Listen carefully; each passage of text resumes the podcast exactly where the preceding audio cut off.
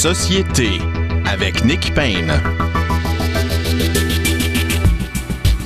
Bonjour à tous, merci d'être à l'écoute. Je suis toujours très heureux d'être au microphone pour cette émission, ce rendez-vous du samedi midi. Dans un instant, nous discutons euh, d'actualité politique avec nos habituels collaborateurs Frédéric Lapointe et Frédéric Bérard.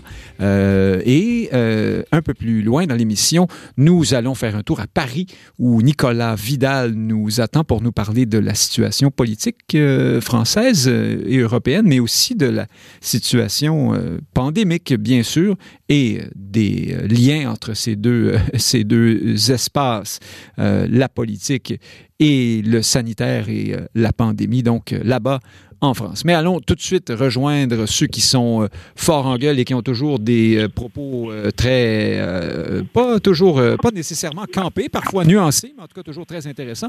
D'abord, Frédéric Bérard, vous êtes chroniqueur au journal Métro. Avocat également, vous avez publié, je crois tout récemment, La bêtise insiste toujours. N'hésitez pas, si vous voulez, vous faire le porte-parole de la bêtise et insister aujourd'hui euh, auprès de nous et de nos auditeurs. Je pensais que c'était mon rôle habituellement. Ben non, pas du tout. pas du tout. C'est vous qui le dites. Et euh, Frédéric Lapointe, euh, ancien candidat de Maurice Richard, fondateur de la Ligue d'action civique. Bonjour, Frédéric Lapointe. Bonjour. Il paraît que. Ah, voilà, je suis, je suis de retour. Excusez-moi, on avait un problème euh, technique, mais je pense qu'on m'entendait un peu tout de même. Alors, je disais que Frédéric Bérard et Frédéric Lapointe sont avec nous. Commençons par euh, un, sondage euh, publié cette semaine qui nous révèle toutes sortes de choses. Sondage léger dont on a fait état dans le Journal de Québec et le Journal de Montréal. D'abord pour la coalition Avenir Québec de François Legault, un rutilant, ronflant, 46 euh, euh, d'appui euh, après 14 mois de pandémie. Ça, c'est ce que c'est c'est le titre euh, du journal. Mais en tout cas, pandémie ou pas, 46 c'est ce sont d'excellentes nouvelles pour M. Legault. Il était à euh, 51% il y a euh, un peu plus d'un an, mais tout de même, euh, hein, on est encore dans les mêmes eaux. Pour le Parti libéral et pour le Parti québécois, alors deux courbes parallèles descendantes, 20 20 d'appui pour euh, les libéraux de Dominique Anglade et 12% pour les péquistes de Paul Saint-Pierre Plamondon, les deux nouveaux chefs pas probablement encore peu connus des Québécois, faut-il le dire. Québec solidaire est dans la marge d'erreur autour du PQ à 14% tout de même un peu devant. Et euh, un nouveau dans la course, euh, Éric Duhem, euh, nouveau chef du Parti conservateur du Québec, comment dire, sceptique, endurci face aux mesures anti-COVID.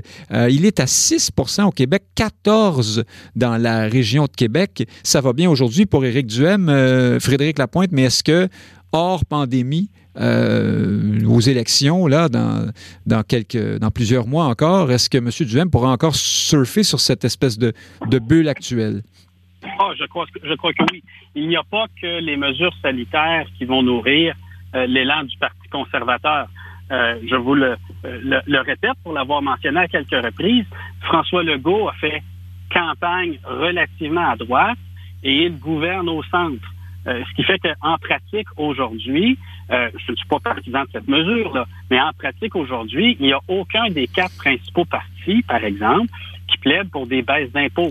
Attendez-vous à ce que le Parti conservateur du Québec plaide pour des baisses d'impôts, plaide pour des privatisations. Et donc, ils vont avoir une identité très propre, campée à droite. Il y a un public pour ça. Aujourd'hui, ils font 6% hein. Si j'avais à, à- à répondre à un pool électoral euh, aujourd'hui, euh, je vous prédirais qu'ils vont doubler cette mise euh, d'ici d'ici les prochaines élections.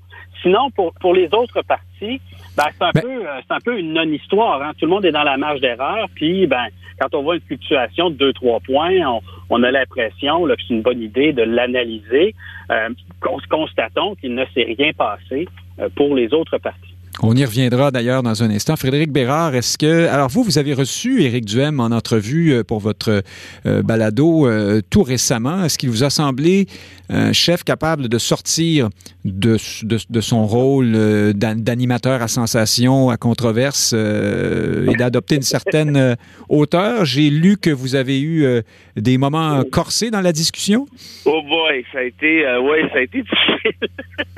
Ben, moi, en fait, Duhem, je le connais bien depuis depuis une quinzaine d'années. C'est c'est mon voisin de chalet, à vrai dire. Et puis j'aime bien le gars. Là. On, on est d'accord sur absolument rien, mais ça a été un peu ça l'idée de, de, l'entrevue là, qui, euh, qui qui est pas sortie encore. Donc le montage est pas finalisé. Donc j'en parlerai pas trop. Mais sinon, pour dire que moi, c'est un petit peu la ligne de, de fond de, de cette entrevue-là, en disant, écoute, tu as tenu des propos absolument abjects, euh, Alors, à quel sujet? Sur la, sur la ben, pandémie, en appuyant le, le, le, le, ben, ben, le gym de Québec, par exemple? Ouais, ça, oui, mais tu sais, c'est pratiquement de la petite bière versus le reste.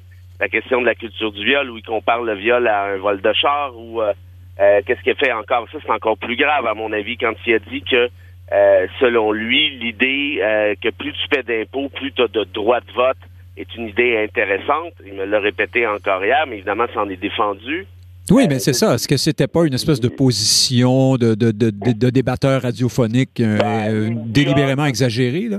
Ben, parce que tu n'as pas entendu le contexte. J'ai dit, je me fous du contexte. Tu viens de me dire que c'est une idée qui est encore intéressante aujourd'hui, qui mérite d'être débattue. Moi, je te dis que c'est une idée qui est propre à l'esclavagisme américain, c'est-à-dire que plus tu as de la valeur foncière, plus tu as un certain droit de vote. C'est une idée qui est complètement débile. Euh, cela dit, une fois qu'on a dit ça, euh, c'est certain que là, du M, puis j'en ai fait la prédiction, puis il me dit non, non, mais c'est certain que c'est oui, oui. Euh, il va être obligé, parce que c'est pas un con, il va être obligé de se tirer un petit peu plus vers le centre, ce qui est pas difficile parce qu'il est déjà pas mal à droite. Euh, parce que là, bon, il a fait plaisir à sa base, tout le monde est excité. mais comme par exemple, hier, ben, il m'a admis en entrevue que oui, il allait se faire vacciner. Pas certain, moi, que les 6% qui ont témoigné leur appui à Duhem euh, sont nécessairement vaccinés au moment où on se parle. Donc, tout ça pour dire que ça va être ça le défi, l'espèce de paradoxe de faire plaisir à cette base-là, ceux qui sont allés le chercher, hein, parce qu'il a été couronné ou pratiquement à quelque chose comme 95% euh, et ceux qui doivent, devraient voter pour un parti conservateur s'il peut espérer faire euh, un gain quelconque, notamment euh, aller chercher un comté pour lui-même. Frédéric parle d'un double, donc un 12 euh, je trouve que c'est fort en café. Il n'y a rien d'impossible, mais il faudrait voir de, de, à qui on va chercher ces votes-là. Est-ce que c'est au PQ? Est-ce que c'est à la CAC? Est-ce que c'est au PLQ? Le Duhem dit qu'il y a même des gens de Québec solidaire qui l'appuient maintenant dans son, euh, oui, bon, il y a toujours des perdus partout, là. Ben, ben, je savais qu'il y avait du monde de mêlée au Québec, là, mais là, je pensais pas qu'on était à ce point-là, par contre. Oui, bon, fait ça, ça, on est en démocratie, tout est possible. Il peut y avoir des raisons ponctuelles ou très pointues qui font que quelqu'un, à un moment donné, passe de Québec solidaire à Éric Duhem. Pourquoi pas? Euh, non, mais c'est, ça se peut, toujours. On comprendra que c'est anecdotique. Enfin, je, j'espère. Frédéric Lapointe, êtes-vous d'accord tout de même avec ça, vous, avec l'idée qu'il euh, y a tout de même un lourd passif euh, chez Éric Duhem, euh, et que euh, souvent, quand on, est, quand on a été polémiste euh, comme ça, c'est difficile de s'adapter au rôle un peu plus sérieux de chef politique, et on ne fait que décevoir, et par conséquent, un, un 12 là, que vous laissiez entendre peut être un peu difficile à atteindre pour lui tout de même. Ah, c'est clair qu'il va avoir à se débattre. Son principal concurrent, ce sera l'abstentionnisme. Euh, donc, que ça veut dire, ce sera lui-même, mais... Non, c'est l'abstention. Mais euh, non, je crois qu'il va être capable de naviguer euh, ça euh, assez bien. je pense que l'électorat excité, déçu des autres partis, va être un temps du moins. Oui, alors vous parlez de, ces, parlez de ces gens pour lesquels, la, en fait, la CAQ, le PQ et Québec solidaire, c'est à peu près toute la même chose. Hein? C'est, oh, j'exagère à peine. Il y a beaucoup oh, d'électeurs dans la région de Québec qui pensent euh, comme ça. Mais donc, euh, vous êtes en train de me dire que Éric Duhem peut difficilement décevoir un électorat qui, de toute façon, n'a pas d'autre option euh, plus, plus à droite. Exact. L'autre option, c'est l'abstention. Mais je, pense qu'un grand nombre d'électeurs vont être intéressés, un peu, un peu comme les premiers partisans de Trump, vont être intéressés à encourager ce gars-là à, mettre un peu, à mettre un peu le bordel. Euh, à brasser la cage. Et quand on a cette attitude-là comme électeur, ben, on est un peu difficile à effaroucher et difficile euh, à décevoir. Maintenant, est-ce qu'ils sont très nombreux? Est-ce qu'ils sont 30% euh, dans une circonscription quelque part suffisamment pour faire élire Éric Duhem? Écoutez, ça se peut. Là. Il y a des conservateurs fédéraux qui réussissent à se faire élire dans la région de Québec. Alors, sur division en cinq partis, quelque part dans un comté où il y a une base militaire, allez savoir. Ça sera euh, à suivre, évidemment. Donc, euh, les conservateurs, autrefois euh, menés par Adrien, Adrien Pouliot, que tout dont plus personne ne se rappelle déjà, maintenant qu'une vedette est au, aux commandes de ce parti. Mais je reste avec vous, Frédéric Lapointe. Vous avez, me semble-t-il, un peu rapidement passé sur le Parti québécois, votre, votre maison politique. les anciens adversaires dans la course à la chefferie de Paul Saint-Pierre Plamondon, du moins leur partisans écrivent aujourd'hui sur les réseaux sociaux que, ah, vous voyez, euh, notre chef n'imprime pas, il aurait fallu choisir quelqu'un de connu euh, qui fait du sondage. C'était l'argument euh, en faveur de la candidature Nantel. D'ailleurs, le candidat Nantel lui-même disait, moi, mon, ma qualité, c'est que je suis connu. mais vraiment, il disait ça.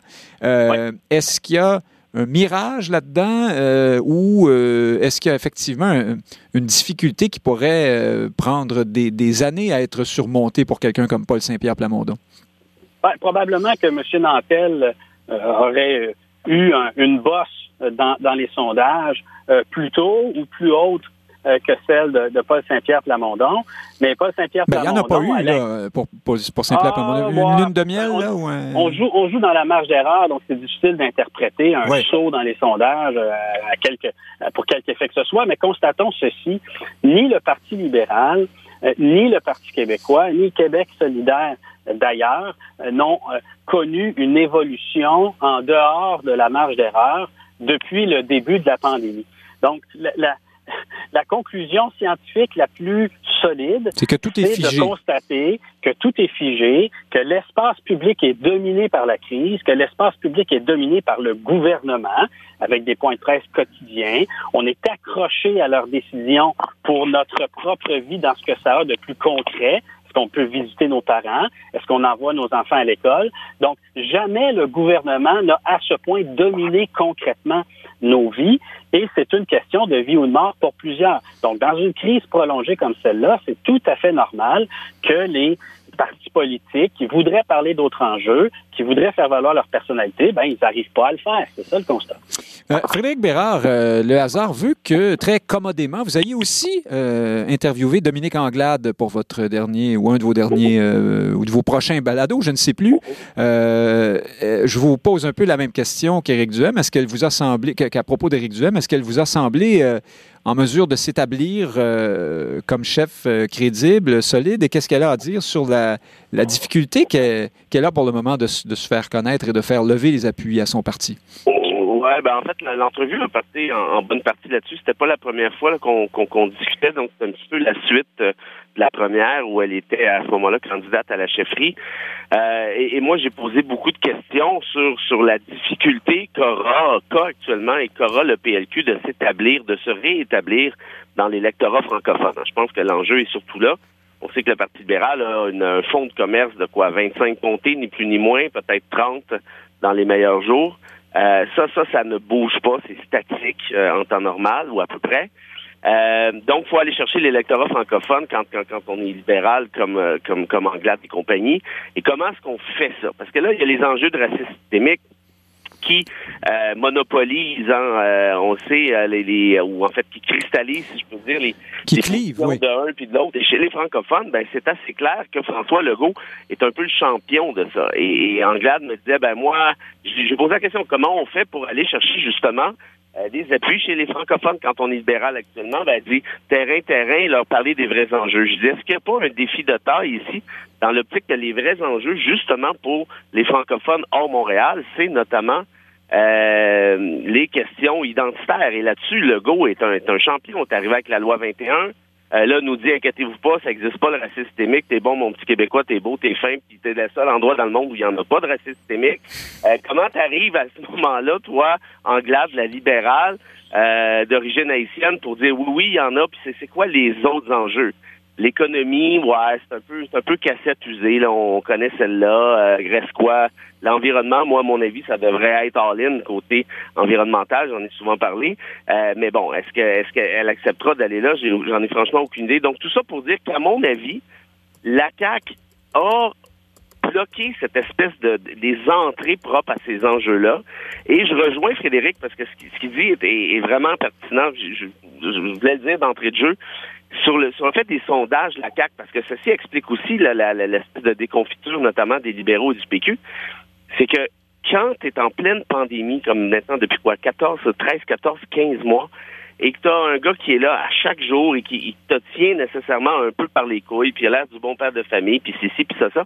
Moi, je suis certain que c'est pas un désavantage. Au contraire, je trouve que c'est un avantage électoral majeur. On a vu aussitôt qu'on sort d'autres enjeux, comme par exemple la crise du logement, ou les immigrants 55 000. Là, on voit le bon vieux logo pré-premier ministrable, c'est-à-dire une gaffe après l'autre, tout mêlé, aucune idée de quoi il parle. Ah, on va y revenir euh, dans un instant. Donc, la déclaration de François Legault sur les, les immigrants qu'il ne faudrait pas accueillir au Québec si c'est pour leur faire gagner moins de 56 000 par année. C'est un peu ce qu'il disait, mais on y revient dans un instant. Gardez votre, gardez votre fiel, Frédéric Bérard, mais continuez.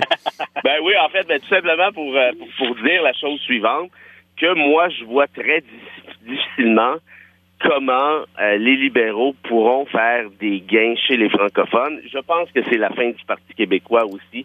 Euh, mes respects à, Frédéric et mes autres amis péquistes. Euh, si Bérubé ne se représente pas, je pense qu'il y aura probablement plus de comtés euh, au Québec. Québec solidaire se maintient. Je suis d'accord avec Fred aussi, se hein, sur les marges d'erreur. C'est pas parce qu'on perd 2% qu'il faut faire d'urticaire. Mais vous pensez pas que c'est un peu euh, vite rendu comme jugement sur le PQ? Pensez à Jacques Parizeau à une époque qui disait « J'existe moi aussi hein, parce que dans l'opposition, euh, il était ben, euh, ignoré des médias et à des niveaux assez bas. Jean Charest a passé des années à 20% dans l'opposition. si vous voulez me comparer Jacques Parizeau à Paul Saint-Pierre Plamondon, j'arrête tout de suite ma contribution. Mais non, mais c'est pour dire que tous passent par là, en fait. Hein. J'ai dit Charret aussi après. mais, Jacques Parizeau avait été le meilleur ministre des Finances de l'histoire du Québec, était connu Mhm. en bord. Peut-être pas comme chef, puis peut-être qu'il y avait des gens qui avaient des réserves et tout ça, mais tout le monde savait qui était Jacques Parizeau.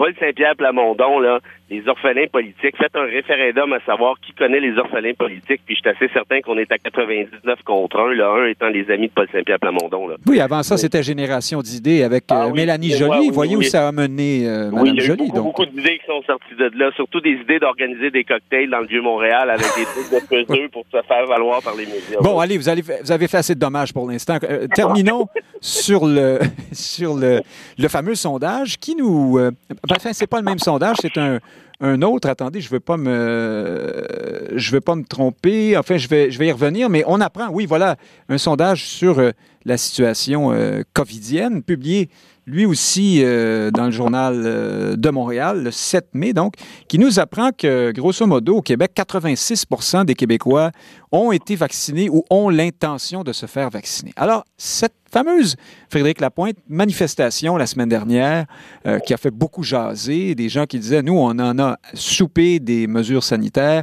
et le vaccin, c'est pas trop pour nous non plus.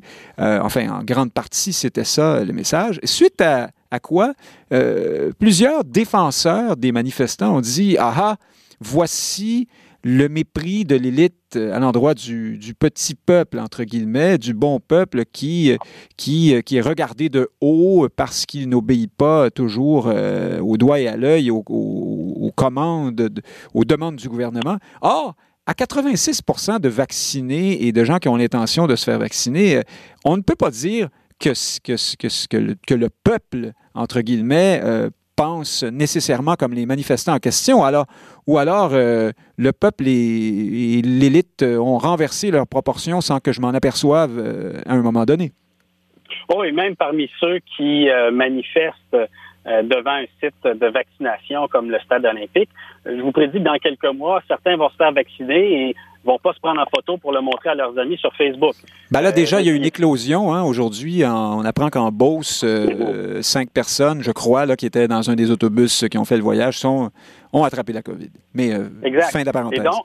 Et donc, euh, je pense que beaucoup, il y, a un phénomène de, je dirais pas sectaire, mais un phénomène de groupe. les gens prennent une posture anti-gouvernementale et généralisent leur posture à toutes sortes de questions. Alors, ils sont contre les mesures euh, sanitaires. Euh, on a tout à fait le droit d'être, d'avoir une opinion politique sur la, les, les, restrictions posées par le gouvernement. Si on ne peut pas avoir d'opinion politique sur les restrictions posées par un gouvernement, je vous soumets qu'on va peut-être avoir un problème tout à l'heure. Ça va mhm. ressembler à une vraie, à une vraie dérive, à une vraie dictature. Mais que lorsqu'on rentre dans dans ce groupe, lorsqu'on rentre dans cette meute, dans cette foule, ben là, ouais, toutes les autres idées viennent avec. Puis c'est un peu euh, à, prendre ou à laisser Donc, il y a bien des gens qui vont dire anti-vaccin, vont trouver des critiques. Je vous prédis qu'il y en a un grand nombre qui vont finir par se faire vacciner tout de même, en particulier si on impose, et moi je suis euh, d'accord avec ça, si on impose de manière transitoire des restrictions à l'accès à certains services ou à certaines activités seulement aux personnes vaccinées. Moi, j'ai pas de problème à ce que les gyms ouvrent pour les gens vaccinés, à ce que les églises ouvrent pour les gens vaccinés, ou à ce que des restaurants ouvrent seulement entre vaccinés. Et je vous prédis que quand ça, va arriver, ben, c'est pas 86 qu'on va atteindre, on va peut-être être plus proche de 96 Mais il va y aussi y avoir beaucoup de critiques. Frédéric Bérard, euh, il en a été question cette semaine. Frédéric Lapointe vient d'aborder le sujet. Le passeport vaccinal ou une forme ou une autre de, preuve de vaccination euh, exigible éventuellement pour participer à ceci ou cela. Est-ce que ça vous sourit? Et qu'est-ce que vous pensez de, des, des ballons lancés par la CAQ euh, là-dessus d'une certaine façon? Ben, écoutez, c'est certain que comme comme euh, constitutionnaliste, c'est toujours des questions un peu délicates, euh, tout ça, parce que bon, on, on, parle quand même de restreindre le, droit à la liberté, hein, de manière assez claire. Euh, mais je vous dirais que conformément à ce qu'on a déjà eu comme discussion aussi ici, moi je suis d'accord avec avec Fred à 100% là-dessus. c'est évidemment pas l'idéal. Euh, je n'aime pas beaucoup l'idée d'avoir à m'identifier à travers mon ordinateur euh, auprès de monsieur, madame X des commerces qui pourraient retracer mes habitudes de consommation en claquant des doigts. Vous allez me dire que c'est déjà le cas de toute façon avec Google et ainsi de suite. Mais quand même, c'est quand même une coche supplémentaire. Puis oui, c'est un peu permettre euh, au gouvernement de faire indirectement ce qu'il ne veut pas faire directement, c'est-à-dire vacciner les gens de manière obligatoire. Ceci dit, est-ce qu'il y a vraiment d'autres options? Moi, j'en vois pas. Euh, que ben, l'instauration de passeport d'une forme ou d'une autre euh, de passeport vaccinal? Exact. Parce qu'autrement, euh, si on est effectivement, s'il y a vraiment 86 des Québécois qui se font vacciner, il reste donc un 14% qui ne l'est pas. On a atteint l'immunité collective, c'est vrai, c'est bien, bravo. Mais il reste quand même une, une marge importante où il y a des contaminations qui peuvent avoir lieu parce qu'on sait que même si on est vacciné, ça n'empêche pas justement le fait de pouvoir, un, être contaminé et deux, pouvoir transmettre le virus. Donc, de, cela dit, euh, pas cela dit, mais de ce fait-là, euh, je pense qu'on doit vraiment, on n'a pas vraiment le choix, parce qu'autrement, tu, ne retrouves pas cette espèce de vie normale, entre guillemets, c'est encore beaucoup trop dangereux. Euh, et puis oui, ça va avoir l'effet, comme disait Frédéric, moi je suis simplement d'accord avec lui, euh, les gens vont dire bon ben là, écoute, moi je vais retourner au resto, je vais aller à l'église ou euh, peu importe quoi. Euh, je vais passer ça, ça passera de ce fait-là de 86 à 96 ou peut-être encore un peu plus. mais oui, ça pose des questions qui sont délicates et je ne pense pas que le gouvernement ne peut imposer, pourrait imposer ce passeport-là avant que l'effort de vaccination ait été euh, permis à un et à l'autre. Parce qu'autrement, là, on rentre dans des questions de discrimination qui sont importantes. Donc, probablement qu'on lance des ballons actuellement du côté de la CAC. On attend de voir la, la, réception. Et puis, pour finir, peut-être un petit exemple, parce que plusieurs s'inquiètent avec ça. Il y a des pays qui l'ont utilisé. Ça marche plutôt bien. Ça existait aussi dans le monde pré-pandémie. Hein. Par exemple, moi, j'ai déjà essayé d'entrer au Costa Rica. T'as pas de t'as pas de vaccin contre la fièvre jaune, ben c'est pas là, mon petit prout mais t'attendras ton tour. Euh, puis dans d'autres pays où tu débarques, tu n'as pas tel ou tel vaccin, même affaire, ils t'amènent à la, ils t'amènent à la chambre d'hôtel, puis ils t'envoient quelqu'un pour te faire vacciner, et puis c'est ça. Euh, et, et, bon, est-ce que ça va durer longtemps tout ça? Ben oui, ça peut être une pente descendante en quelque sorte, mais je ne pense pas que les intentions ici gouvernementales ne soit pas propre à un objectif réel urgent, c'est-à-dire celui d'assurer la santé publique en temps réel. Euh, je vous pose la même question, Frédéric Bérard, que j'ai posée à Frédéric Lapointe. Le, peuple et l'élite, euh, on, on, sent, on voit que beaucoup de gens marchent sur des œufs ou hésitent à émettre des critiques trop virulentes face à la, manifestation de la semaine dernière ou d'autres d'autres éléments de, cette nature. Est-ce que euh, parce qu'on pense que euh, on, se mettrait à critiquer le, peuple et que cette position était confortable. Est-ce que 86, est-ce que l'élite Frédéric Bérard est désormais composée de 86% des Québécois? Il y a quelque chose qui ne marche pas là-dedans. Il doit bien y avoir beaucoup de gens du dit peuple qui sont euh, assez satisfaits de la gestion de crise à l'heure actuelle et qui sont plutôt en faveur de la vaccination. Ben moi, euh, vous venez de répondre à votre propre question, à mon avis. Bon, vous avez raison. Passons à un autre sujet. Non, non, mais les espèces de, fractures peuple-élite, moi, j'y crois pas. Ça, c'est dans le discours, c'est dans, dans, le narratif de certains politiciens qui essaient de se faire passer, justement, pro-peuple versus une certaine élite. Même Donald Trump a réussi ce coup-là. Ah, on pourra faire une, autre émission là-dessus. Moi, je pense que c'est un clivage qui est valide à plein de, dans plein de, circonstances, mais ici, vraiment, là, euh, vous pensez, vous êtes euh, vous-même, Frédéric Bérard, sur la loi 21, par exemple. Là, on peut dire, bon, les 20% euh, de Québécois qui sont euh, en défaveur de cette loi sont peut-être effectivement plus concentrés dans les couches instruites, universitaires, euh, peut-être qui vivent à Rosemont, Villeray ou encore à Saint-Michel-des-Saints, évidemment. Vous devriez, oui, Saint-Michel-des-Saints est vraiment un des, comment je dirais, un des lieux d'éclosion du mouvement woke au Québec. Ben, à cause de vous? Oui, oui. Ben oui c'est vous qui avez amené le variant woke là-bas. Oui, il y a juste et, et Duhem, peut-être? Oui, c'est oui, Duhem est un espèce de variant, mais pour autre chose. Euh, mais euh, premièrement, regardez les derniers sondages. On n'est plus dans le dans le 80% d'appui à la loi 21, on a de la difficulté à aller, à aller chercher 60-65. Oui, non, mais quand même, c'est, ben si c'est... Si c'est euh, Ce que je veux dire, c'est que ce sont, euh, permettez-moi le, terme anglais, des, des moving targets en quelque sorte. Qu'est-ce que l'élite, qu'est-ce que le peuple, qu'est-ce que ça veut dire, tout ça. Donc moi, je pense que c'est récupéré à plusieurs niveaux. Pour répondre à ah, la question rapidement, mhm. euh, moi, franchement, la manifestation de samedi dernier, je vous le dis, elle m'a levé le cœur. Honnêtement, déjà que j'en avais plein mon casque, Là, pour moi, là, là c'est finito. Je ne veux plus parler à ces gens-là. C'était 30 000 bozos. Voilà, je les qualifie de bozos et je pense pire, croyez-moi, parce que là, je suis à la radio et je vais restreindre mon niveau de langage de ce fait-là, parce que franchement... C'est pas grave. Frédéric Lapointe est là pour les défendre. Euh, oui, habituellement. Ça va, ça va empêcher, mhm. Ça va empêcher un effort de vaccination en traitant le stade olympique d'abattoir humain tu donc annulé cette journée-là, qui était quoi, en fait, comme opération? C'est une opération d'intimidation face au personnel médical. Ben, le stade olympique, c'est à voir. Hein. Moi, quand j'y vais, parfois, j'ai peur que le mât s'écroule ou quelque chose comme ça, mais c'est une, ben, autre question. Oui, je comprends, mais je suis pas sûr que c'est ce que, Samuel Grenier et autres farfelus avaient en tête. Et pour le reste, c'est de l'intimidation face, donc, au personnel soignant qui en bave depuis maintenant 15 mois ou à peu près. C'est de l'intimidation face à ceux et celles qui auraient voulu aller se faire vacciner cette journée-là, qui n'ont pas pu. C'est de l'intimidation aussi face à ceux et celles qui veulent aller se faire vacciner tout court. Et là, ils se disent, ouais, OK, mais là, c'est quoi ces gens-là qui sont si convaincus d'essayer de ça? En d'autres termes, franchement, puis je pensais jamais dire ça de ma vie, ces gens-là qui, j'ajoute ceci, qui sont là, collés un sur l'autre, à se cracher d'en face, qui ne portent pas de masque devant des policiers lopettes qui ont la chienne de faire appliquer des mesures qui sont claires et nettes, alors qu'en 2012, ils déclaraient des manifs illégales pour un oui ou un non pour rentrer dans le tas, le panier à salade des contraventions, incluant à Madame Chose qui se promenait avec son bébé en carrosse. Et là, ils disent, bon, on sait pas comment la foule va réagir. Screw that. Ça, c'est clairement une directive qui vient du gouvernement Legault, qui a la chienne de se pogner avec cet électorat-là, qui était en bonne ah ben justement, donc, donc avec le peuple euh, qui est considéré, ben, euh, réputé. Quoi, le peuple, pas le peuple, ça n'est pas Non, mais c'était pour faire le, c'était pour boucler la boucle avec ma, ma proposition de départ. C'est pas moi qui le dis, mais je pense qu'il y, en a qui pensent ça. Mais le temps euh, nous bouscule. Frédéric Lapointe, on va faire plaisir à à Bérard et parler de François Legault et de l'immigration.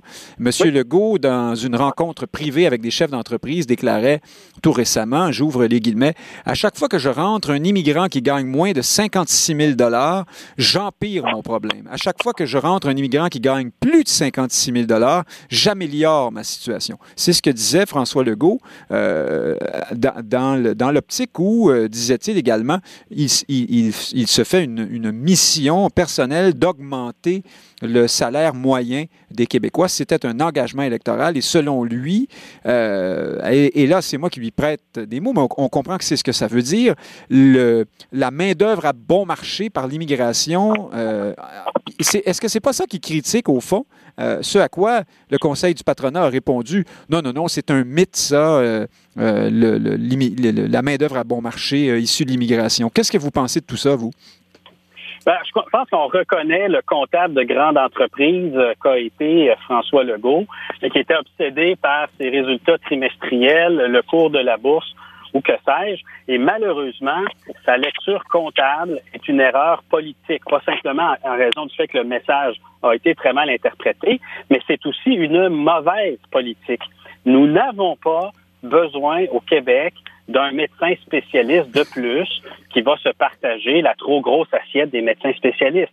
Ce dont on a davantage besoin, c'est de, on le voyait dans le journal ce matin, de boulanger parce que on n'a pas ici une tradition de formation de boulanger. Il y a personne qui a vu son grand-père être boulanger et avoir le goût de l'être. Mais on a des boulangeries qui veulent ouvrir partout au Québec. On a besoin de soudeurs. Là. Je viens de faire euh, la 40 entre Québec et Montréal. Vous avez perdu un morceau de métal?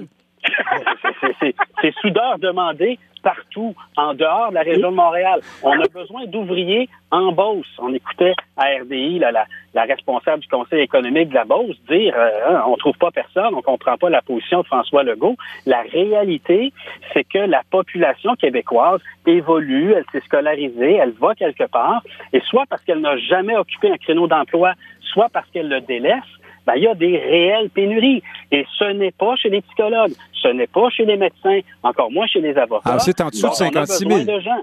Un on a besoin de gens dans certains segments et qu'ils gagnent 40 000 ou qu'ils gagnent 80 000, ce n'est pas le critère de besoin pour l'économie québécoise. Frédéric Bérard, euh, Frédéric Lapointe vient de nous dire que c'est une erreur euh, aussi euh, du point de vue politique parce que ça a été mal reçu, mal interprété. On a eu cette impression, je présume que c'est ce que veut dire Frédéric Lapointe, de, de, de, de froideur ou d'instrumentalisation. Monsieur, voici un comptable qui parle d'humain comme, un peu comme d'une marchandise. Maintenant, euh, est-ce qu'il n'y a pas en même temps, euh, vous parliez tout à l'heure de l'espèce de, complicité, d'adéquation entre François Legault et une partie importante des Québécois. Est-ce qu'il n'y avait pas derrière ça un discours que nombre de Québécois veulent entendre euh, tout de même?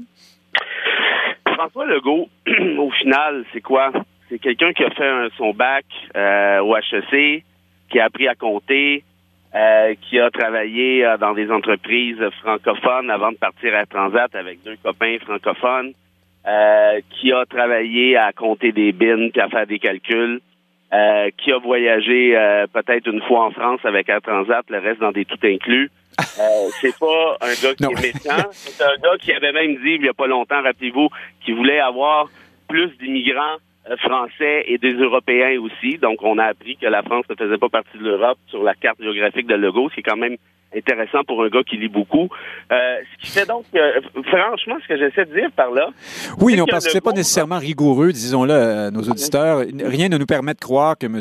Legault n'a voyagé qu'à Punta Cana avec son sombrero ramené de Cancun. Ben, si vous êtes capable de me faire croire l'inverse, j'écoute la preuve. Ben, avec les moyens euh, qu'il a, j'imagine tout de même M. Legault en Europe, un peu partout. Oui, euh, sûrement, oui. Mais, mais, une fois qu'on a dit ça, ce que j'essaie d'expliquer par ça, c'est que moi, je pense que François Legault, à la base, c'est un bon gars. Euh, il, est pas raciste, il est pas méchant, euh, il en veut pas aux immigrants, il comprend pas c'est quoi tout le débat sur le racisme systémique, il est tout mêlé. On le voit toutes les fois qu'il essaie de parler de, de, concepts un petit peu plus intellectuels. La réalité, c'est Non, mais attendez, vous savez très bien que l'opposition de François Legault au concept de racisme systémique est, et euh, s'inscrit dans une démarche politique et idéologique. On ne veut pas céder à cette mouvance euh, qu'on considère, euh, au fond, utile d'une certaine façon. On les envoie voter pour Québec solidaire, sachant bien que ce clivage profite à la CAQ euh, massivement. Ce que dire par là, Nick, c'est que, pensons-y, François Legault représente beaucoup de Québécois en région, et je le dis avec absolument aucun mépris, je suis un Québécois de région de toute façon, qui... Non, mais vous êtes dans l'élite, vous. Non, ben, ouais, ben ça, c'est selon votre propre définition. Mais je veux dire, ces gens-là ont pas nécessairement eu des, la plupart des Québécois sont pas racistes du tout, sont même pas xénophobes, juste qu'ils n'ont pas nécessairement eu de contact avec l'immigration, savent pas trop c'est quoi. Mais François Legault dit euh, qu'il y a du racisme au Québec. Hein? Il, le dit, il le répète à chaque fois qu'il est interrogé. Ben, il, il, dit il y a du racisme au Québec et il faut le combattre. Ben ça c'est nouveau, hein, parce que l'année passée il disait qu'il n'y en avait pas. Donc euh, ça c'est vraiment parce que là les gens de la meute sont, sont mis à l'attaquer sur sa sur sa page Facebook. Il, il est obligé de se rendre à, au moins à cette évidence-là. Mais ce que je veux dire par là, tout simplement, c'est que pour plusieurs, oui, l'immigration c'est un calcul mathématique, c'est un calcul comptable, c'est-à-dire si c'est payant on en veut, si c'est pas payant on n'en veut pas. C'est pas de la méchanceté, c'est juste que le, volet humain, les réfugiés, le qu'est-ce que c'est ça, cette affaire-là? Et là, aujourd'hui, il y a un paradoxe, parce qu'on regarde les Kim Sui, puis on regarde les Daniel Laferrière, puis on est donc fiers que ces auteurs-là réussissent à l'échelle internationale. Kim Sui est débarqué ici dans un boat people vietnamien parce que le gouvernement Lévesque, avec son ministre d'immigration, Couture, avait forcé le fédéral à les accueillir. Et la même chose un peu pour la Ferrière, qui, avait fui euh, papa ou bébé doc, je me souviens plus, je pense que c'est papa. Euh, et, et, donc, ben oui, ces gens-là, non seulement gagnaient pas 56 000, mais ils gagnaient pas une sacrée scène. C'était des réfugiés tout nus dans la rue. Donc, ce volet-là du Québec ne fait pas partie nécessairement dans la psyché, de la psyché de François Legault. C'est pas un réflexe qui est naturel, alors que d'autres politiciens ben, l'auraient peut-être un peu davantage. Et tout ça pour dire donc que Legault, un, c'est pas un mauvais gars, mais quand il parle comme ça, il y a plusieurs Québécois qui se reconnaissent en disant ben oui, moi, je veux que mes jobs, les jobs disponibles au Québec, ça aille aux Québécois d'abord, qui est pas, qui est pas un réflexe qui est anormal. C'est partout en Occident, puis je veux dire, c'est très humain de penser comme ça. Oui, mais, attendez, euh, là, on voit pas juste, là, on dit, euh, c'est ce que dit François Legault, euh, ça suffit, faire venir des gens pour les faire travailler comme, comme, comme, comme laveur de vaisselle. Je sais pas, ah, ben, je, vous comprenez? C'est pas mal plus noble déjà, ça, non? Ben, c'est quand même ce que les restaurants demandent. Ben oui. Parce que c'est de ça dont ils ont besoin. Ben, si c'était sérieux, cette affaire-là, premièrement, on n'aurait pas coupé les taux d'immigration comme les seuils d'immigration comme ça a été le cas, juste pour faire plaisir à une base électorale comme ça a été le cas en 2018. Ou à Mathieu Bocoté, peut-être, oui. On arrivait, on, ou à Bocoté, on arrivait en dessous, mais totalement. Je pensais que vous alliez dire ça. Mais, euh, ben, vous m'avez devancé, mais en fait, j'avais pas idée de le dire, mais je vous remercie. Ben, c'est pour vous. Moi, je, sais qu'il y a beaucoup plus de monde que seulement Mathieu Bocoté, mais je, voulais vous aider un peu. Ben, vous êtes bien fin. Mais, mais sinon, aussi, l'autre affaire, c'est que si Legault veut vraiment régler le problème des immigrants et de, de salaires médiocres, ben à ce moment-là, c'est pas compliqué. C'est toute la question des équivalences des diplômes. Et ça, le Québec a absolument toutes les juridictions nécessaires. La réalité, c'est qu'il est aux prises avec des lobbies comme le Collège du médecin, euh, comme, je sais pas moi, les, le Conseil des psychologues et ainsi, l'Ordre des psychologues et ainsi de suite, qui, ou l'Ordre des ingénieurs, qui empêchent des gens qui sont reconnus, par exemple, comme ingénieurs euh, au Maghreb, qui sont, qui sont je veux dire, qui ont des plusieurs années d'expérience et qui débarquent ici et ils veulent pas se retaper, évidemment, tout le bac et tous les, les, les, examens euh, ultérieurs. Donc, par définition, si on souhaite réellement régler ce problème-là, ben, il faut s'attaquer à l'équivalence des diplômes. C'est trop facile de, dire, ça me prend des immigrants à 56 000. Qui va arriver ici avec 56 000 si son diplôme n'est pas reconnu dans son pays? Ah, D'abord, le, travail se fait sur l'équivalence de diplômes dans plusieurs... Euh, dans plusieurs domaines, pour être à l'Université de Montréal, pour être en mesure d'évaluation moi-même, pour avoir travaillé dans certains projets de reconnaissance de compétences et d'équivalence. Euh, le travail se fait. Mais il reste que les besoins de main-d'œuvre ne sont pas dans les directions où, euh, dont François Legault parle. François Legault parle de salaire de 50 000 et plus, alors que les pénuries de main-d'œuvre sont présentes dans le secteur de l'agriculture, sont présentes dans le secteur de la petite industrie, sont présentes dans l'industrie des services. Et en ce moment, qu'est-ce qui est surreprésenté dans l'immigration au Québec?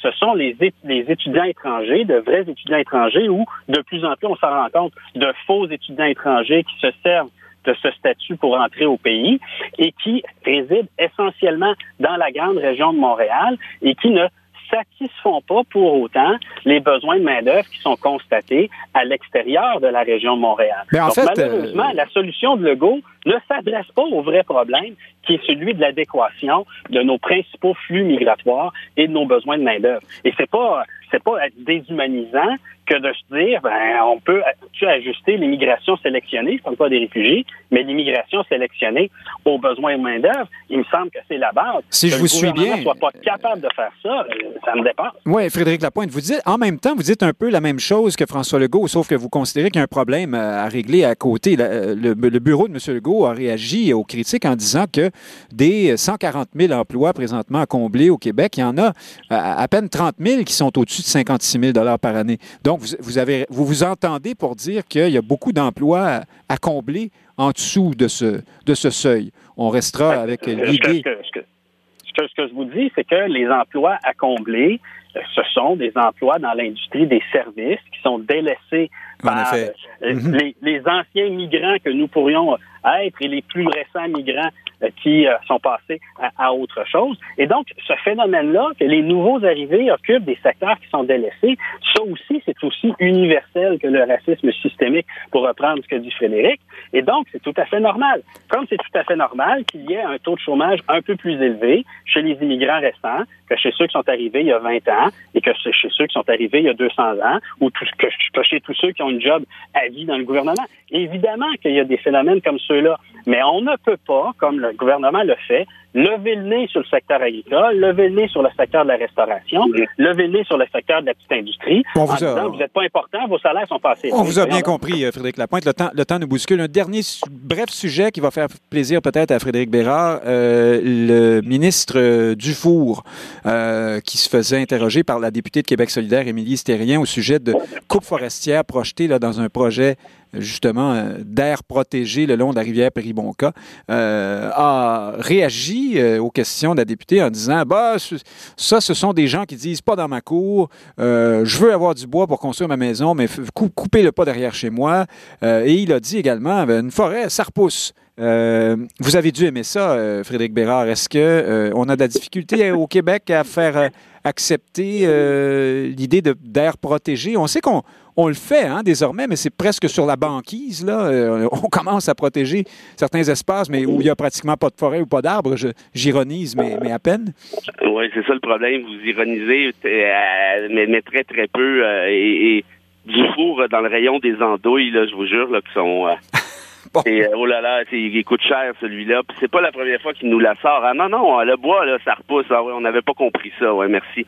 Euh, c'est une catastrophe. C'est un genre de ministre qui euh, est à la solde très clairement euh, des entreprises forestières, tout ce qui avait déjà été dénoncé d'ailleurs par par le très grand Richard Desjardins. Bon, il a écrit encore une lettre là-dessus. Oui, oui, mais, on, oui. mais, on, retient votre réaction. Donc, une andouille. Frédéric oui, Lapointe, voilà. est-ce que, est en même temps, est-ce qu'il n'y a pas là un, dans un ministre comme celui-là, un gage pour la CAQ de survie face, euh, ou enfin, euh, comment dire, de plus, de meilleure compétition face aux conservateurs éventuellement d'Éric euh, Duhem?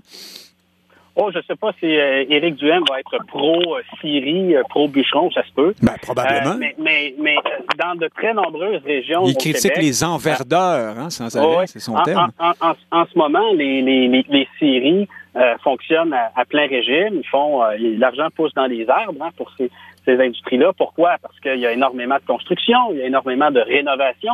Vous voyez l'inflation dans les matériaux de construction, ça vient pas, ça vient pas de nulle part. Et il y a eu aussi une rationalisation des capacités de production. Et donc, je suis pas certain qu'on a besoin d'augmenter notre euh, notre accès euh, à la ressource parce qu'il y a de toute façon un goulot d'étranglement au niveau de la production, là, du sciage, de, de Alors c'est pour ça que ça coûte euh, et, et ça. affreusement cher en ce moment, là, des, ah, des, des 2 par 4 à 20 dollars, là, où je, je ouais, sais tout, tout, à fait. Puis habituez-vous à payer plus cher parce que parce que c'est correct. Les gens vont avoir des, des, bons emplois en région, les entreprises vont être rentables, tout ça, tout ça est très bien. Des emplois au-dessus de 56 000. Mm -hmm. Et parce que la ressource va être plus rentable, c'est là où je m'en viens, on va pouvoir exiger de ces entreprises des, euh, des, des, des, frais ou des taxes ou des redevances plus importantes pour l'utilisation de la ressource. Donc, Ça double... va les encourager à moins gaspiller la ressource et à la fin, on devrait être capable de répondre aux besoins d'industrie, mais sur un territoire réduit. Donc, tout ça, c'est plutôt des bonnes nouvelles. Merci, Mais, encore une fois, Frédéric je pense que la CAQ a les yeux en face des trous par rapport à, à, à une situation subtile comme celle-là. Le, le, temps de bouscule. Double prix citron, donc, pour M. Euh, Dufour. Selon les deux, Frédéric, merci beaucoup d'avoir été avec nous euh, ce midi, puis à samedi prochain, j'espère bien. Au plaisir. Salut. Au plaisir. Au revoir. Euh, dans un instant, Nicolas Vidal en direct de Paris. À tout de suite.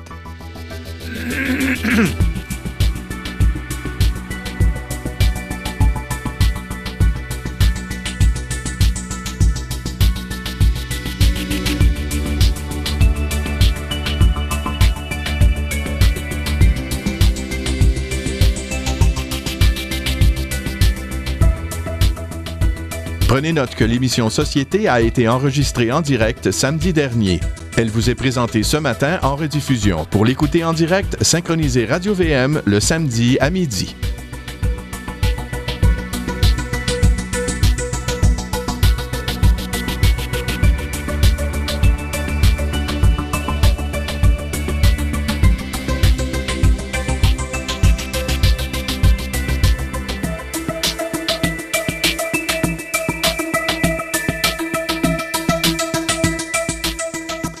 Directeur de Putsch euh, et fondateur de Putsch Media. Il est à Paris. Euh, il est également auteur d'un essai euh, décapant sur les médias français. On en reparlera avec lui puisque ça paraît au Québec le 14 juin. Et Nicolas Vidal, rappelez-nous le titre de votre, votre ouvrage. Bonjour Nick. Média le Grand Herman aux éditions Hugo Doc. Alors, ça peut pas être plus, plus clair euh, comme titre. On y reviendra euh, sans doute. Euh, dites-moi, avant qu'on aille dans la politique, Nicolas Vidal, comment va la la vaccination et le, virus chez vous? Comment vont les deux, les deux côtés de la médaille, au fond? Est-ce qu'on vaccine allègrement? Est-ce qu'une proportion significative de Français ont reçu au moins une première dose? Après, on le sait, là, des, des ratés en début de campagne de vaccination. Est-ce que ça va mieux aujourd'hui? Bon, ben là, on est dans la communication sanitaire de l'euphémisme, cher Nick, aujourd'hui. Pour vous donner des chiffres à peu près corrects, euh, on nous annonce, le gouvernement nous annonce et le ministère de la Santé nous annonce aujourd'hui 24 millions 500 000 Français vaccinés. Première dose, vous savez, il faut faire la distinction entre la mhm. première et la deuxième dose. En effet. Peut-être qu'on aura une troisième dose un jour, je sais pas, on verra, on va en parler. Première dose, 17 millions de Français et deuxième dose, donc les deux doses qui ont été injectées, ça serait au-dessus des 7 millions 300 000 Français. Voilà aujourd'hui pour, euh, pour les chiffres de cette, de cette vaccination et ça fait à peu près, toujours selon le gouvernement, à peu près 400 000 personnes qui seraient vaccinées par jour chez nous en France. Mhm. Voilà. Mhm. Ah oui, alors quand même, le rythme, euh, la campagne a, trouvé son, rythme, si je comprends bien. Puis, euh, du côté de la, de la pandémie, euh, est-ce que, est-ce que, est-ce que, est-ce que les, les, les, éclosions continuent? Est-ce qu'on ah, est sur une forme de régression? Il semblerait qu'il y ait une baisse, effectivement, vous le savez, des réanimations, euh, des hospitalisations, des cas. Donc on serait sur un plateau haut, mais une baisse d'un plateau haut, allez y comprendre quelque chose. Donc pour l'instant, on nous dit qu'il faut toujours rester vigilant, mais que finalement, il s'amorcerait une baisse, vous savez, des chiffres impossibles. On prend sur la moyenne de la semaine avec des pourcentages et des courbes rouges, violettes, bleues, vertes. Voilà, mais il semblerait qu'il y ait une régression. Pour l'instant, une timide régression. Mais vous le savez, aujourd'hui en France, comme dans beaucoup de pays, c'est la vaccination qui finalement la valeur cardinale euh, de, du bouclier euh, sanitaire contre le Covid-19. Nous verrons bien dans les prochaines semaines ce qu'il en est. Alors, en terminant en, 30, en 10 secondes sur le sujet de la pandémie, est-ce que vous êtes toujours confiné, euh, couvre-feu isé? Comment ça se passe de ce côté-là? Alors non, nous avons un grand tableau sur le, nos frigos respectifs pour suivre le calendrier de déconfinement d'Emmanuel Macron. Nous avons des post-it. Nous avons toute une sorte de chose, des alertes sur nos téléphones. Alors 3 mai, 19 mai, 9 juin, 30 juin, euh, ça ouvre, ça ouvre pas. Donc finalement, c'est un déconfinement en quatre étapes voulu par notre cher et émérite Emmanuel Macron.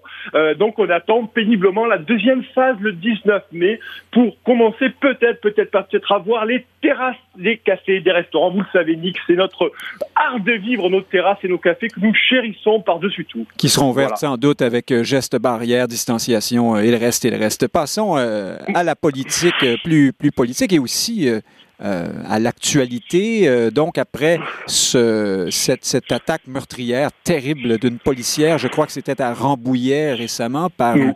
un, était-ce un djihadiste? Est-ce que c'est avéré maintenant?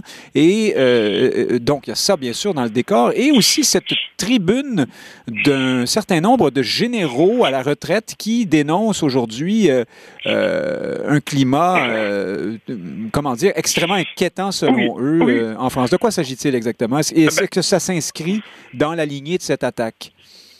Alors, euh, oui et non, finalement. Vous avez, vous l'avez dit, cette attaque à caractère terroriste à Rambouillet de cette fonctionnaire de police qui a été attaquée euh, en rentrant dans le commissariat, dans le sas de sécurité. Et vous avez eu, très récemment, il y a quelques jours à Avignon, une, une opération anti-drogue de policiers de la BAC, la brigade anti-criminalité en France.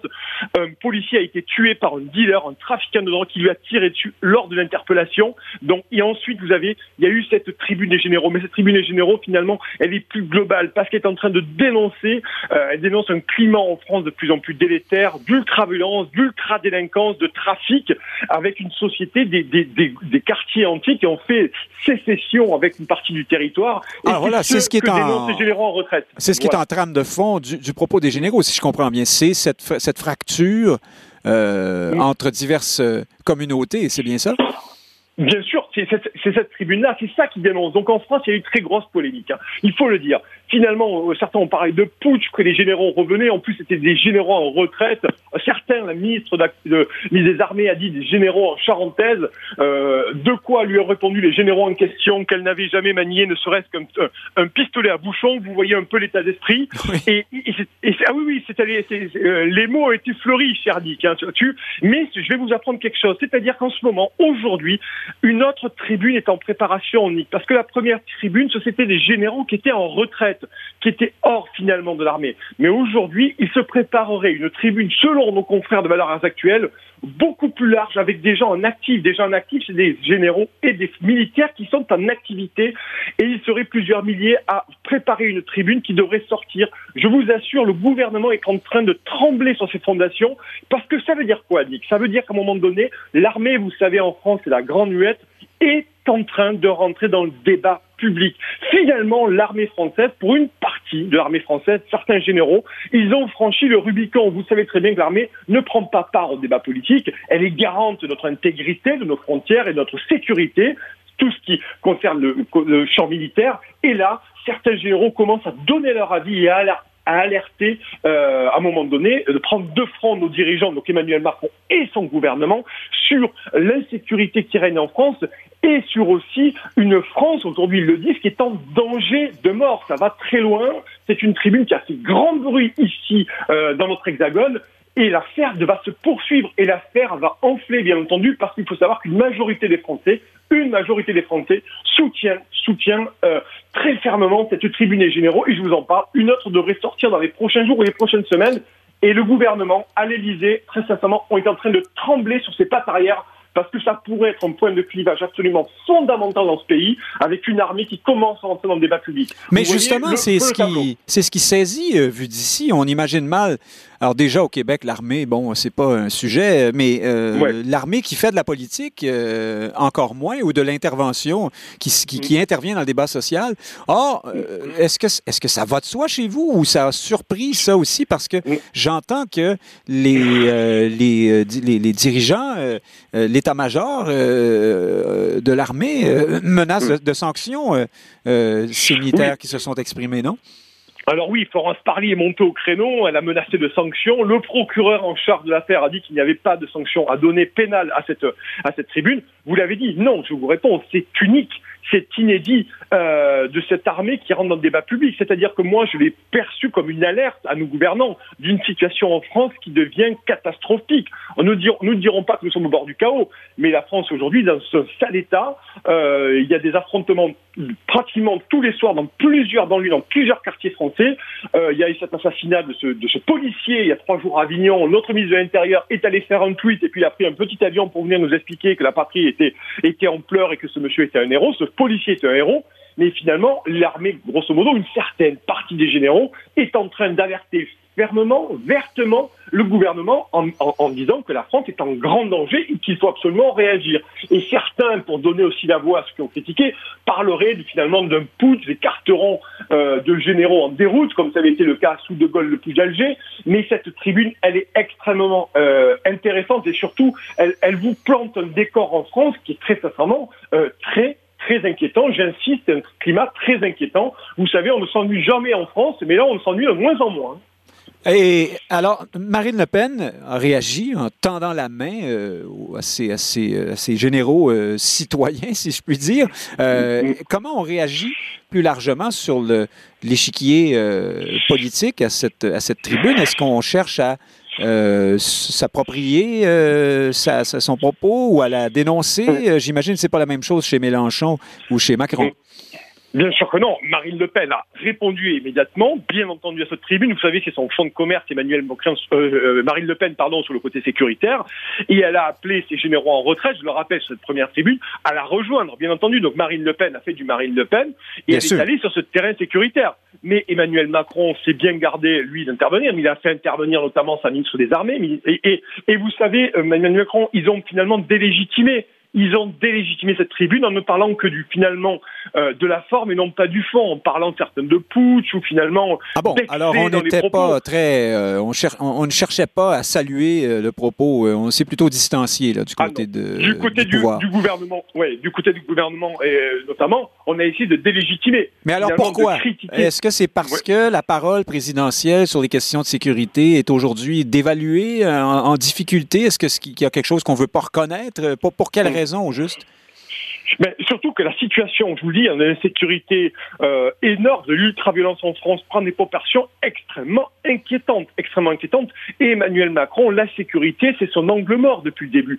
C'est son angle mort. Donc là, il fait la communication effectivement en un an la présidentielle, mais la première réaction, et je pense que c'est pas la bonne, de la ministre des Armées, c'est de délégitimer le propos. Donc finalement, on a l'impression qu'elle ne veut pas voir les vrais problèmes et elle délégitime le propos finalement de quelques généraux en charentaise qui se seraient permis d'écrire. On rappelle que certains sont des généraux gradés, très gradés, euh, et ils ont participé à des théâtres d'opération, donc c'est des gens qui, font loi dans, dans, dans l'armée, et on a essayé de délégitimer. Et puis bon, les républicains, vous savez, Nick, les républicains ne sont plus que l'ombre d'eux-mêmes, c'est la droite, hein, on va dire la droite rapide. Droite, euh, la droite euh, classique, l'ancienne, l'ancienne UMP de Nicolas Sarkozy. Voilà, de Nicolas Sarkozy. Ils sont en train de littéralement pourrir sur pied ces gens euh, L'idéologie, ils sont même, ils sont à la dérive, il faut le dire. D'ailleurs, ça claque la porte en ce moment aux Républicains depuis la semaine. Il y a une affaire, je ne vais pas rentrer dans les détails, une affaire euh, de Renaud Musil, peu importe. Donc finalement, il vous reste moins d'une minute, Nicolas Vidal. Alors ils partent à la dérive des Républicains, donc ils ont plus grosso modo de mots à dire, ils pèsent plus dans le débat idéologique. Mais cette tribu des généraux, pour conclure là-dessus, il faut absolument la suivre parce qu'elle montre, elle incarne aussi l'émergence de ce sentiment que la France pourrait être en danger de mort dans le sens de sa culture et de son, de son, de, son entité. Voyez-vous, dans son entité, son allégeance pardon, à la communauté nationale et à son avenir commun. Et c'est extrêmement inquiétant et effrayant. Et donc, c'est toujours, euh, si je comprends bien, le fonds de commerce de Marine Le Pen que d'essayer de, de, répondre à cette anxiété euh, identitaire. Euh, elle est en lice pour la, pour la, présidentielle. En un mot, a-t-elle une chance? Oui, ben aujourd'hui, de toute façon, le, le débat Macron-Le Pen est le plus probable. Mais je pense qu'il pourra se passer beaucoup, beaucoup de choses d'ici là et on pourra en parler plus amplement dans les prochains numéros. Mais euh, euh ça va pas être aussi simple que ça, finalement. Oui, bon, à moins que vous deveniez... Ouais. À moins que vous deveniez vous-même candidat après la publication de votre livre, euh, Nicolas Vidal. On, en reparlera. non? non, je resterai dans mes, dans mes, livres et dans mon média. Alors, parfait. À une prochaine, Nicolas Vidal. Merci, beaucoup. Au revoir. Merci de Putsch Média en direct de Paris. Chers auditeurs, Nick Payne qui vous dit merci d'avoir été à l'écoute cette semaine et j'espère bien à samedi prochain.